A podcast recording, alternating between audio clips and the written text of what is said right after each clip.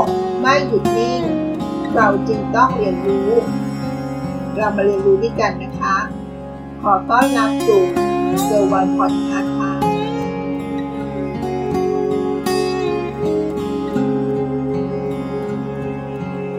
คุณเคยมีปัญหาเรื่องการนอนไม่หลับไหมคะ หรือไม่ก็ตื่นมาแล้วรู้สึกหงุดหงิด อ่อนเพลีย ไม่สบายเนื้อสบายตัว หัวข้อที่จะมาชวนคิดกันในวันนี้ก็คือ ผ้าปูที่นอนสำคัญยังไงคะ ผ้าปูที่นอนสำคัญเกี่ยวกับการนอนนี่นะคะ เพราะว่าอะไรคะ การนอนเป็นปัจจัยที่ 5 ของการมีสุขภาพที่ดีนะคะ การนอนเป็นหนึ่งใน 5 ปัจจัยของการมีสุขภาพที่ดี อันประกอบไปด้วย การออกกำลังกาย อาหาร ครอบครัวและเพื่อน การจัดการความเครียด และสุดท้ายนะคะ ก็คือการนอนค่ะ แต่คนส่วนใหญ่มักจะสนใจการออกกำลังกายและอาหาร มากกว่าด้านอื่นๆนะคะ ซึ่งในความเป็นจริงแล้ว เราต้องให้ความสนใจในทุกๆด้าน และจัดการสมดุลด้านต่างๆให้ดีนะคะ เพื่อสุขภาพเราควรจะดีได้ด้วยนะคะ แม้มนุษย์จะใช้เวลากับการนอน ใช้เวลาถึง 1 ใน 3 ของเวลาหรือชีวิตของเราเลยนะคะ การนอนเป็นสิ่งที่มักจะถูกพระเลย ถูกเพิกเฉยอาจเพราะว่าการนอนนั้นติดตัวมาตั้งแต่เราเกิดแล้วนะคะ ปกติเราอาจจะไม่รู้สึกว่าการนอนนั้นมีความสำคัญ หรืออาจจะไม่ค่อยให้ความสำคัญกับการนอนมากนัก จนกระทั่งร่างกายของเรามันฟ้องว่าเกิดปัญหาที่เกี่ยวขึ้นกับการนอนขึ้นมา ในรูปแบบใดรูปแบบหนึ่ง นอนหลับยากต้องพลิกไปมาบนที่นอน นอนหลับหลับตื่นตื่นตื่นกลางดึก แล้วก็ยังหลับต่อไม่ได้ แบบนี้ทรมานนะคะ ตื่นเช้ากว่าปกติ แล้วก็ไปรบกวนช่วงเวลากลางวัน หรือตื่นเช้ามาแล้ว ไม่สดชื่น เกิดความง่วง อ่อนเพลีย อารมณ์หงุดหงิด ความจำก็ไม่ดี การเดินชีวิตประจำวันและการเรียนก็อาจจะเสียไปนะคะในวันนั้น นอกจากนี้แล้ว เรายังพบนะคะว่า การนอนไม่พอ หรือการนอนไม่หลับ อาจจะสัมพันธ์กับการเกิดโรคหัวบกหัวใจและหลอดเลือด โรคเบาหวาน โรคอ้วน มะเร็ง และโรคซึมเศร้า เหล่านี้เป็นต้นนะคะ จะเห็นได้ว่าจำนวนชั่วโมงการนอนของแต่ละคนนั้นเนี่ย มันก็ขึ้นอยู่กับแต่ละอายุด้วยนะคะ แต่ละอายุไม่เท่ากัน ตัวเลขที่เฉลี่ยแล้วเขาบอกว่า การนอนที่เพียงพอ เฉลี่ยแล้วควรจะประมาณสักเจ็ดหรือ8ชั่วโมง นั่นคือค่าเฉลี่ยของคนวัยผู้ใหญ่ แต่ก็ไม่แน่นอนเสมอไปนะคะ อาจจะมีคนจำนวนหนึ่งที่ต้องนอนมากกว่านี้ก็ได้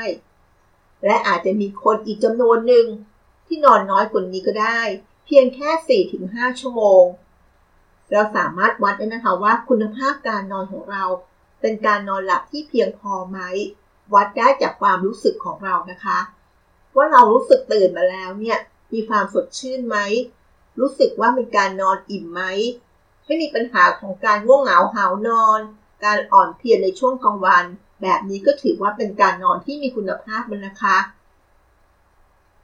แต่ที่จะมาชวนคิดกันต่อก็คือ เราทำยังไงให้การนอนของเรามีคุณภาพ และเราอยากนอนด้วยนะคะ วันนี้จะมาเสนอในหัวข้อของการเลือกผ้าปูที่นอน ก็มีความสำคัญกับคุณภาพของการนอนของเรานะคะ ผ้าปูที่นอนก็จะมีความหลากหลาย ทั้งเนื้อผ้า ทั้งลวดลาย ราคา เราก็ต้องเลือกผ้าปูที่นอนให้มันเหมาะกับเรานะคะ แบบไหนล่ะที่มันเหมาะกับเรา เราก็จะมีคำแนะนำมานะคะว่า เราจะเลือกผ้าปูที่นอนอย่างไร ให้มันถูกใจและทำให้คุณภาพการนอนของเราดีด้วยนะคะ อย่างน้อยที่สุด ถ้าเราเจอที่นอนที่มีผ้าปูที่นอนสวยๆน่ารักน่ารัก เราอาจจะอยากนอนเพิ่มขึ้นก็ได้นะคะข้อที่1นนะคะ เราต้องเลือกขนาดผ้าปูที่นอนให้ตรงกับขนาดที่นอนของเรานะคะ ต้องมาสำรวจที่นอนกันก่อนนะคะว่า เตียงของเรามีขนาดเท่าไหร่ เมื่อทราบขนาดของเตียงที่แน่นอนแล้วนะคะ ก็ต้องมาเลือกผ้าปูที่นอนให้มีขนาดพอเหมาะพอดีกับที่นอนของเรานะคะ เราไม่ควรจะใช้ผ้าปูที่นอนที่มีขนาดเล็ก หรือใหญ่กว่าที่นอนของเรา อาจจะมองว่าหยุนหยวนแต่ก็ไม่เหมาะนะคะ เพราะทำให้ผ้าไม่เรียบตึง เมื่อเรามาใช้งานจริงคือมานอนกัน ในคุณภาพของเตียงนอนที่มีผ้าปูที่นอนที่ไม่เรียบตึงเนี่ยก็ทำให้ผู้นอนรู้สึกไม่สบายตัวขณะนอนหลับนะคะ ก็ทำให้เกิดปัญหาเรื่องของการนอนได้นะคะ เรามาดูขนาดของผ้าปูที่นอนโดยทั่วไปที่เราใช้ก็จะมีอยู่ 3 ไซส์ด้วยกันนะคะ ที่นอนขนาด 3.5 ฟุต ขนาด 5 ฟุต ขนาด 6 ฟุต ที่นอนขนาด 3.5 ฟุตเราเรียกว่า twin size หรือ single size ก็มีขนาดประมาณ 106 คูณ 198 เซนติเมตร หรือถ้าเป็นขนาดของนิ้วนะคะ ก็คือ 42 คูณ 78 นิ้ว หรือ 3.5 คูณ 6.5 ฟุตนั่นเองค่ะ ที่นอนแบบ twin size นั้น ผ้าปูที่นอนแบบ twin size นั้นจะเหมาะกับ นอนคนเดียวนะคะ เป็นห้องนอนที่มีขนาดเล็ก หรือจะเป็นห้องนอนสำหรับเด็กก็ได้นะคะ ที่นอนขนาด 5 ฟุต หรือฟีนไซส์152คูณ198เซนติเมตรนะคะ หรือ 60คูณ78 นิ้ว หรือ 5คูณ6.5 ฟุตนั่นเองค่ะ เหมาะสำหรับห้องที่มีขนาดกลาง ผู้ที่นอนคนเดียวแต่นอนดิ้นนะคะ ก็ต้องมีพื้นที่ใหญ่ ๆ นิดนึงนะคะ ถ้าใช้ขนาดแบบ twin size นี่อาจจะตกเตียงได้นะคะ ผู้นอนคนเดียวแต่นอนดิ้นหรือต้องการจะประหยัดพื้นที่อย่างกรณีของการอยู่คอนโด ก็ใช้ขนาดของ twin size ได้นะคะ ที่นอนขนาด 5 ฟุต ที่นอนขนาด 6 ฟุต หรือ king size 182คูณ198เซนติเมตร 72คูณ78 นิ้ว 6คูณ6.5 ฟุตค่ะ ที่นอนขนาดนี้เป็นที่นอนขนาดใหญ่นะคะ เหมาะสำหรับการนอน 2 คน ผู้ที่มีพื้นที่ในห้องนอนสักนิดนึง ก็สามารถนอนได้อย่างสบายๆ ด้วยไซส์แบบคิงไซส์นั่นเองค่ะ นั่นคือข้อแรกเลยค่ะเลือกขนาดผ้าปูที่นอนให้มันเหมาะกับเตียงของเรานะคะ เมื่อเรารู้ขนาดของเตียง ขนาดของที่นอนแล้ว ก็อย่าลืมนะคะ หาขนาดผ้าปูที่นอนให้เหมาะกับขนาดของเตียง ว่าเป็นไซส์ไหนใน3ไซส์นั้นนะคะ ข้อที่ 2 เลือกผ้าปูที่นอนจากวัตถุดิบที่ใช้ในการทอ ก็จะมีอยู่หลายอย่างด้วยกันนะคะ เส้นใยที่ใช้ในการทอโดยทั่วไปแล้ว จะมีอยู่ 3 แบบด้วยกันนะคะ 1. เส้นใยที่ทำมาจากเส้นใยธรรมชาติ 100% ก็จะเป็นเส้นใยที่ทำมาจากฝ้าย เส้นใยที่ทำมาจากไหม เส้นใยที่ทำมาจากใยไผ่ค่ะ ก็คือคอตตอนซิลและแบมบูนั่นเองนะคะ 2. เส้นใยที่ทำมาจากเส้นใยสังเคราะห์ 100%เช่นเส้นใย100%โพลีเอสเตอร์ เส้นใยไมโครไฟเบอร์ และ 3 นะคะ เส้นใยที่ทำมาจากเส้นใยผสม ก็คือการนำส่วนผสมเส้นใยธรรมชาติ มาผสมเข้ากันกับส่วนผสมของเส้นใยสังเคราะห์ แล้วก็ปั่นออกมาเป็นเส้นใยผสม มีหลากหลายชื่อที่ใช้เรียกใช้นะคะ ในท้องตลาดก็แล้วแต่จะใช้ชื่ออะไร ให้เราเข้าใจที่มาของมันกันแล้วกันนะคะว่าจะมีอยู่ 3 อย่าง เส้นใยที่ทำมาจากเส้นใยธรรมชาติ 100%ทำมาจากเส้นใยสังเคราะห์ 100%และก็มาจากเส้นใยผสมของ2แบบแรกนะคะทั้งเส้นใยธรรมชาติเอาผสมกับเส้นใยสังเคราะห์นั่นเองค่ะ มาดูหัวข้อที่ 3 กันนะคะ เนื้อผ้าที่นอน เนื้อผ้าที่เรามาปูที่นอนนั้นเนี่ยถือเป็นปัจจัยสำคัญอย่างหนึ่งเลยนะคะ เพราะชนิดของเนื้อผ้าที่มันไม่เหมือนกันที่มันแตกต่างกัน ก็จะส่งผลต่อคุณภาพของผ้าปูที่นอนโดยตรง และก็ส่งผลกับการนอนของเราด้วยนะคะ ในปัจจุบันนี้ก็มีเนื้อผ้าที่เลือกหลากหลาย ผ้าแต่ละชนิดก็จะมีคุณสมบัติแตกต่างกันออกไป ก็เลือกที่เราชอบแล้วกันนะคะ ว่าเราชอบชนิดเนื้อผ้าแบบไหน ผ้าฝ้ายหรือผ้าคอตตอนนะคะ เนื้อผ้าจะนุ่มช่วยในการซับเผื่อดูดซึมความชื้น ระบายอากาศ และความร้อนได้ดีค่ะทำความสะอาดง่ายซักรีดได้ที่อุณหภูมิสูง การทำความสะอาดผ้าฝ้ายหรือผ้าคอตตอนนั้น ก็นำผ้าปูที่นอนนั้นเนี่ยไปซักด้วยเครื่องซักผ้า จากนั้นก็นำไปตากแดด หรือใส่เครื่องอบผ้าที่อุณหภูมิต่ำนะคะ ป้องกันไม่ให้เนื้อผ้าแข็งหรือหดตัวได้ อย่าลืมนะคะ อย่าปั่นด้วยความร้อนสูงเดี๋ยวออกมาแล้ว มันจะกลายเป็นผ้าปูที่นอนขนาดไซส์เล็กลงนะคะ วิธีหนึ่งนะคะในการจัดการเรื่องของการซักผ้าปูที่นอนที่บอกว่า ระหว่างที่จะทำการใช้งานนั้นหรือซักผ้านั้นเนี่ยอาจจะใส่น้ำยาปรับผ้านุ่ม เพื่อช่วยในการรักษาเนื้อผ้าให้นุ่ม น่าสัมผัสแล้วก็ไม่แข็งกระด้างนะคะมาดูผ้าชิ้นที่สองนะคะ ผ้าชนิดที่สองผ้าไหมค่ะ เมื่อนำมาทอเป็นผืนผ้า จะเนื้อสนะอ่อนนุ่ม เป็นมันเหนียวยืดหยุ่นตัวได้ดี ดูดซับความชื้น เนื้อผ้าก็จะดูหรูหรา เป็นมันวาว เป็นมันแวววาวอะค่ะ แต่ว่ามีคุณภาพดีก็จริง แต่ราคาก็ค่อนข้างจะแพงนิดหนึ่งนะคะ การซักรีดก็ค่อนข้างยาก น้ำหนักก็จะเบาและค่อนข้างจะยับง่าย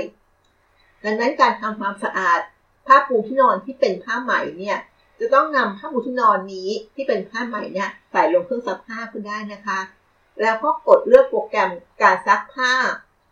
ผ้าเนื้อบางอะค่ะ Delicate Wash นั่นเองนะคะ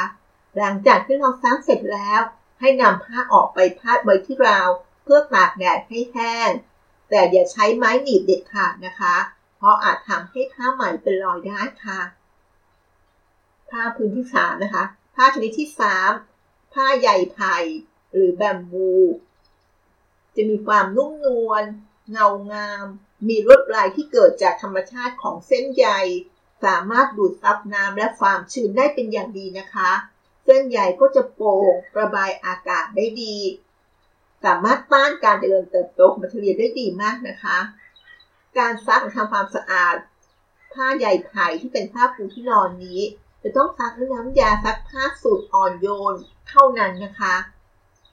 ห้ามใช้น้ำยาปรับผ้านุ่มเด็ดขาดนะคะ เพื่อรักษาคุณภาพควรจะซักด้วยมือด้วยซ้ำนะคะ แต่ถ้าต้องการซักด้วยเครื่อง ก็ควรต้องใส่ถุงซักผ้า เลือกโหมดถนอมผ้าอุณหภูมิน้ำไม่เกิน 40 องศาเท่านั้นนะคะเมื่อซักเสร็จแล้วก็มาตากด้วยลมเย็น ห้ามอบแห้งด้วยลมร้อนเด็ดขาดนะคะ มาดูผ้าชนิดที่ 4 นะคะ ผ้าฝ้ายผสมใยสังเคราะห์โพลีคอตตอนก็เป็นอีกหนึ่งตัวเลือกที่ดีสำหรับการเลือกเป็นผ้าปูที่นอนนะคะ แม้ว่าจะไม่สามารถระบายอากาศได้ดีเท่ากับผ้าฝ้ายแท้ แต่ฝ้ายผสมใยสังเคราะห์ ก็จะยับยากกว่าผ้าฝ้ายแท้ และที่สำคัญราคาก็ถูกกว่าด้วยนะคะ การทำความสะอาด ของผ้าปูที่นอนที่เป็นผ้าฝ้ายผสมใยสังเคราะห์ ก็จะเป็นผ้าที่ทำความสะอาดได้ง่ายนะคะ สามารถมาซักด้วยเครื่องก็ได้ แล้วก็ปั่นแห้งได้เลยค่ะ ผ้าชนิดที่ 5 ผ้าซาติน เนื้อผ้าจะค่อนข้างหนา เนียนนิ่ม ลื่นเย็นสบาย ผิวผ้าจะลื่นเป็นเงานะคะ แล้วก็เรียบหรู ตัวผ้าก็มีน้ำหนัก ทิ้งตัวได้ดีค่ะ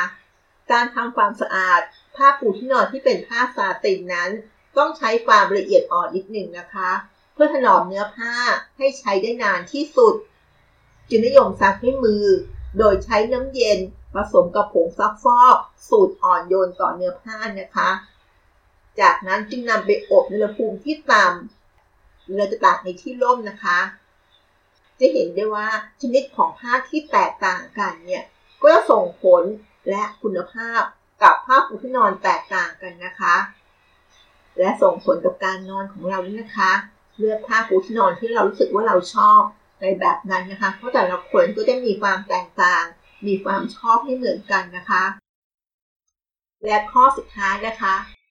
ข้อที่ 4 การเลือกโทนสีผ้าปูที่นอน ห้องนอนถือเป็นห้องที่เราใช้เวลาพักผ่อน และทำกิจกรรมต่างๆ โดยเฉพาะเรื่องของการนอนหลับที่ดีนะคะ จึงควรใส่ใจเรื่องสีเป็นพิเศษ จากผลการวิจัยของสถาบันต่างๆ ก็มักจะพบว่าสิ่งที่มีผลต่ออารมณ์ของผู้ที่อยู่อาศัย ทั้งในด้านจิตใจ หรือเรียกว่าส่งผลต่อพลังงานของเราเนี่ยสีที่แตกต่างกันก็สามารถที่จะปรับสภาพอารมณ์ ให้เราคึกคัก หรือให้ลมของเราสงบลงได้นะคะ แต่ถ้าเราจะเปลี่ยนสีห้องนอนบ่อยๆ ก็น่าจะสิ้นเปลืองอยู่ไม่น้อยนะคะ ดังนั้นวิธีที่ง่ายของเราก็คือ เลือกการเปลี่ยนผ้าปูที่นอนให้มันเหมาะกับสภาพห้อง และสภาพอารมณ์ของเรา น่าจะง่ายและดีกว่าใจด้วยนะคะ เราสามารถเพิ่มความสดใสในห้องนอนของเรา ด้วยผ้าปูที่นอนที่เป็นลายดอกไม้ โทนสีส้ม สีเหลืองที่ช่วยให้รู้สึกสบายตา สบายใจ และก็ผ่อนคลาย มีความสุขมากขึ้นแถมทำให้ห้องของเราสว่างขึ้นด้วยนะคะ หรือน่าจะเป็นแบบเรียบหรู ดูดี แบบเข้มขรึม อย่างผ้าปูที่นอนสีดำหรือสีเข้ม ก็จะเหมาะกับห้องโล่งๆ ไม่เน้นการตกแต่งมากมาย เป็นสไตล์คลาสสิก ดูเทพไปอีกแบบหนึง่งเหมาะทั้งผู้หญิงผู้ชายเลยนะคะ หรือไม่จะเป็นแบบเน้นเรียบๆสีขาวเบสิกก็ได้นะคะ เป็นสีทำให้ห้องดูกว้างขึ้น และทำให้บรรยากาศรอบห้องของเราเนี่ยทำให้บรรยากาศรอบข้างของห้องเราเนี่ยดูผ่อนคลาย ดูสว่าง ดูสดชื่น หากห้องนอนของเราได้รับแสงสว่างอย่างเพียงพอในยามเช้า ก็ยิ่งทำให้เรามีความสุขขึ้นนะคะ มากขึ้นเป็นพิเศษด้วย ตื่นนอนขึ้นมา เราก็จะอารมณ์ดีขึ้นได้นะคะ หรือมันจะเป็นแบบลายกราฟิก ก็จะให้พลังงานด้านความคิดสร้างสารรค์ และแสดงออกถึงความเป็นตัวของตัวเองได้สูง สร้างแรงบันดาลใจในยามเช้าที่ตื่นนอนได้ดี อารมณ์ต่างๆก็เกิดเกิดจากสีโทนเย็น เพื่อความผ่อนคลายจะให้เรารู้สึกเย็นสบาย เพื่อบรรยากาศของการพักผ่อนไปในตัวนะคะ ใครอย่าบอกว่า ลายและสีของผ้าไม่มีความหมายนะคะส่งผลกับการนอนของเราได้เช่นกันนะคะ นั่นก็คือ การเลือกผ้าปูที่นอน จะส่งผลกับการนอนส่วนหนึ่งก็ได้นะคะแต่จริงๆแล้วการนอนที่สำคัญก็เป็นเวลาที่เรากล่าวข้างต้นนะคะ มันก็จะเป็นหนึ่งในปัจจัย 5 ของการมีสุขภาพที่ดี แต่การเลือกผ้าปูที่นอน ก็จะเป็นส่วนหนึ่งที่ทำให้เรานอนหลับอย่างมีคุณภาพมากขึ้นนะคะ เราขอมาทบทวนอีกครั้งนะคะ ในการเลือกผ้าปูที่นอนว่ามีอะไรบ้าง ข้อที่ 1 เลือกขนาดผ้าปูที่นอนให้ตรงกับขนาดที่เรานอนนะคะ 2. เลือกผ้าปูที่นอนจากวัตถุดิบที่ใช้ในการทอ ว่าเราชอบแบบไหน เส้นใยธรรมชาติ เส้นใยสังเคราะห์หรือจะเป็นเส้นใยผสม 3. เนื้อผ้าของผ้าปูที่นอน ก็เป็นสิ่งที่สำคัญ และมีคุณภาพกับการนอนของเรานะคะ ไม่ว่าจะเป็นผ้าฝ้าย ผ้าไหม ผ้าใยไทย ผ้าฝ้ายผสมใยสังเคราะห์ ผ้าซาติน และข้อสุดท้ายนะคะ ข้อที่ 4 การเลือกโทนสีของผ้าปูที่นอน ก็ทำให้บรรยากาศของห้องนอนของเราดูเปลี่ยนแปลงไปได้นะคะ และทำให้ส่งผลต่อคุณภาพของการนอนได้เช่นกันนะคะ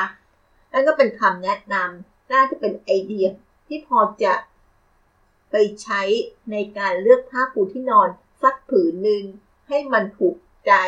และถูกอกถูกใจเราตอนนอนนะคะ เพื่อให้เรามีคุณภาพการนอนที่ดีขึ้น อย่าลืมนะคะว่า การนอนนั้นเป็นหนึ่งในปัจจัย 5 ที่สำคัญ แต่ทุกๆด้าน ทั้ง 5 ปัจจัยนี้มีความสำคัญใกล้เคียงกันนะคะ ไม่ว่าจะเป็นการออกกำลังกาย อาหาร ครอบครัวและเพื่อน การจัดการความเครียด และการนอน ถ้าเรานอนไม่ดีก็ส่งผลกับด้านอื่นๆได้นะคะ อย่าลืมนะคะ วันนี้คุณนอนหลับแล้วหรือยัง และอย่าลืมนะคะ ดูผ้าปูที่นอนของเราสักนิดนึง มันเข้ากับเราไหม อาจทำให้เรานอนได้ดีขึ้นนะคะ ขอบคุณที่รับฟัง แล้วพบกันใน EP หน้า สวัสดีค่ะ